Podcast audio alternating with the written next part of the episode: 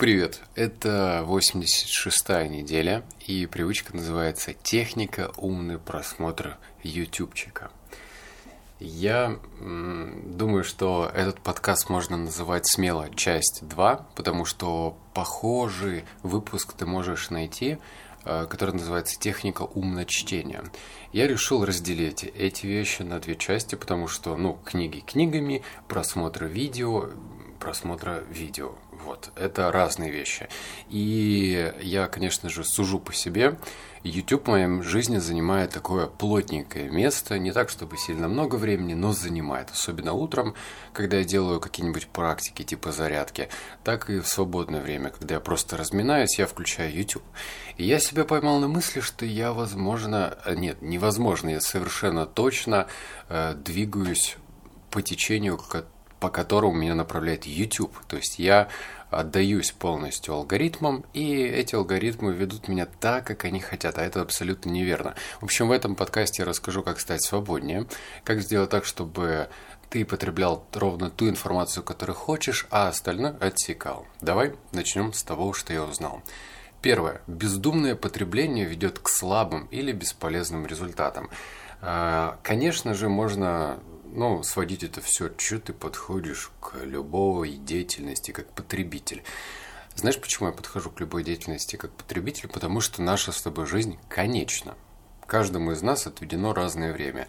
И если жизнь конечна, ну, вот это именно, я не берусь там рассуждать про инкарнацию, то хотелось бы, чтобы эта жизнь прошла успешно. Ну, и опять же, у каждого слово «успешно» ассоциируется с совершенно разными вещами.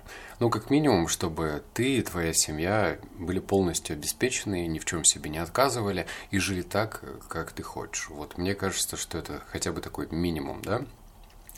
И факт, э, если ты, скажем, 40% времени потребляешь через YouTube, через какие-то новостные видео, то ты либо очень слабо либо практически бесполезно двигаешься к своим результатам. Но вот как могут алгоритмы YouTube, не зная твоих истинных целей и намерений, двигать тебя в сторону блага? Мне кажется, очень даже сомнительно. Второе, что я узнал, умный подход к поиску приводит к осознанности.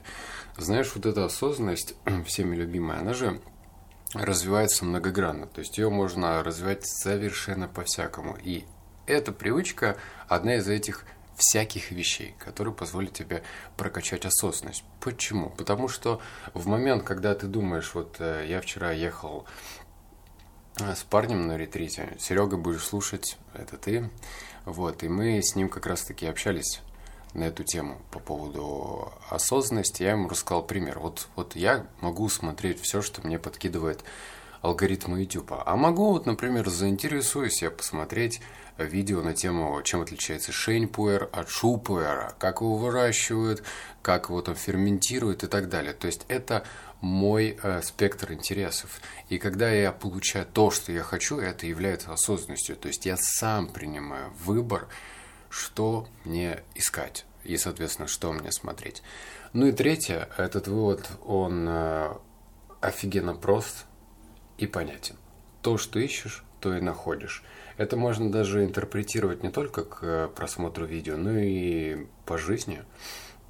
Вот если ты настраиваешь себя на то, что сейчас там идешь, идешь, а незнакомый для тебя двор какой-то бандитский, возможно, что что-то чувствуешь ты себя неуверенно и как-то тут опасненько, то можно даже таким образом привлечь э, внимание не очень хороших людей на себя. Ну, там, может быть, действительно к тебе кто-то подойдет и будет спрашивать что-то с тебя. В то же время, если ты настроен на другое, то ты это и находишь. Так и с видео. Вот если ты настроен э, найти какие-то решения в своей жизни, вот, там, этот спектр может быть очень широк, от психологии до продаж, пожалуйста, что хочешь, то ищешь, то и находишь. Вот так все просто. Мои стадии. Я хоть и назвал это умный просмотр YouTube, но у меня также еще такое весомое место в жизни занимает э, подкасты, потому что я получаю информацию еще и через подкасты. Так что стадии две – это YouTube и подкасты. Как развивать? Первое. Нужно задаться вопросом, что хочу узнать и в каком виде. А, здесь может показаться дискомфортно, что это что, мне нужно через, перед каждым видео задаваться вопросом. Да, нужно, если ты хочешь получать какие-то выше среднего результата. Понимаешь? Если не хочешь, ну, тогда алгоритм YouTube тебя поведет туда, куда он уже сам захочет. Второе. Формировать более точный и понятный запрос, чтобы долго не тупить перед экраном. Вот здесь эм, нужно понимать, что если ты говоришь, например, такой запрос, вот у меня был, давай на своем примере скажу, мне интересовала вода. Можно вбить вода в поиске, а можно делать, э, вбить в поиске, например, как делать правильную воду. И посмотреть разные мнения на этот счет, потому что информация дуальна. Кто-то скажет одно, кто-то скажет другое. Даже не дуально, а многогранно. И потом ты ищешь общие такие связующие звенья. Ну, вот ты понимаешь, что, например, вот, скажем, там, три эксперта, которые считают себя водными мастерами, говорят вот об этой одной и той же вещи, а остальные какие-то данные могут расходиться. Все, зафиксировал. То есть тебе нужно фокусироваться на более точном запросе, как правильно готовить воду в домашних условиях. Вот, пожалуй, так. Это, кстати, можно и в Google переносить, например. И третье, как развивать, можно составить список и держать его в туду-листе. Это в идеале. А, если у тебя, ну, ты пользуешься каким-нибудь планировщиком, то у тебя должна быть какая-нибудь папочка или список задач, там, смотреть позже. Кто-то в этот список закидывает, например, фильмы, что посмотреть, или музыку какую послушать. И также должен быть э, в идеале список вопросов, которые ты хочешь поднять через видео. Видео в YouTube.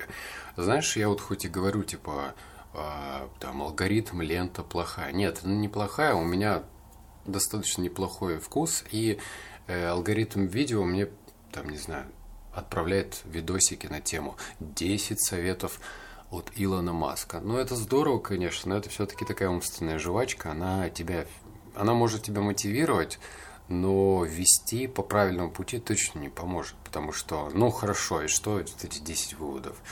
Да, я смотивировался, но все-таки я не Илон Маск, я не в той стадии нахожусь и не в том месте. Ну, в общем так, спорно.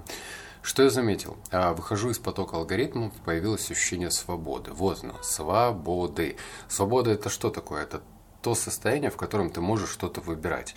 А когда ты открываешь главную страницу или что еще хуже, тренды, тренды YouTube, то здесь точно нет никакой свободы. Хотя можно тоже тренды полистать и выбрать, так, а что там происходит на Украине, или что то происходит в России, или что там происходит там-то, там-то, там-то новости это не совсем та свобода. Ты как бы, э, вот знаешь, вот в трендах сколько видео показывается? То ли 20, то ли 25. Вот представь, ты бы зашел на улицу к лавочнику какому-то, у него там 20 видов разных там сникерс, Марс, Milky Way, кириешки, там чипсы, лейс. Ну и, в общем, 20 позиций. И ты думаешь, вот это свобода. А я, например, могу зайти в огромный гипермаркет, ходить там и выбирать то, что я хочу. Вот. Понимаешь, да? Или это бесконечный гипермаркет, потому что у меня множество разных запросов. И вроде ты можешь почувствовать свободу, потому что ты выбираешь между Лейсом и Принглсом. И я могу ходить и выбирать. Второе, что я заметил, быстрее и эффективнее решаются проблемы с незнанием. Вот тут вообще все ясненько и здорово. А, потому что, например, в школьной программе или в студенческие годы нас учат по плану, вот мы должны там в школе в шестом классе учить там историю Руси, и все, и полетели. То есть хочешь, не хочешь, а надо историю Руси проходить.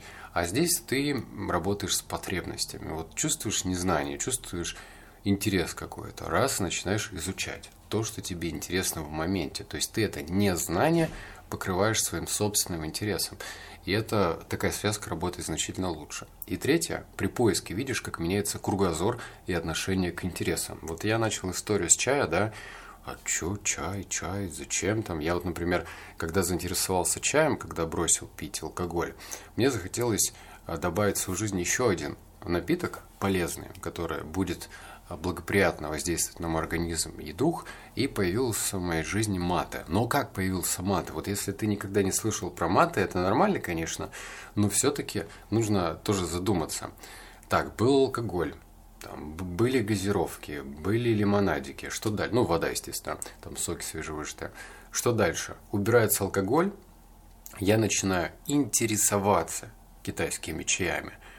Потом пью, пью, пью, пью, пью, пробую разные вариации, думаю, блин, а что если есть что-то еще? Начинаю интересоваться и нахожу для себя мат. Вот про что этот вывод. То есть он, я заметил, расширяет кругозор. Чем дальше ты копаешь, тем интереснее становится. Если что, маты это такой, ну, наверное, больше аргентинский напиток. Это такая травка. Ну, в общем, поизучай. Абсолютно полезная, супер крутой напиток. Но он больше для мужчин подходит, потому что он очень горький на вкус.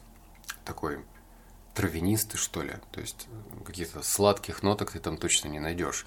Ну и его в основном пьют там в Аргентине футболисты, спортсмены. В общем, загугли, если интересно. Видишь, вот так я вызываю или не вызываю интерес. Смотреть эту информацию. Все, обнял, поцеловал, заплакал. Услышимся с тобой в следующем подкасте. Если интересно была эта привычка, в комментариях напиши. Пока.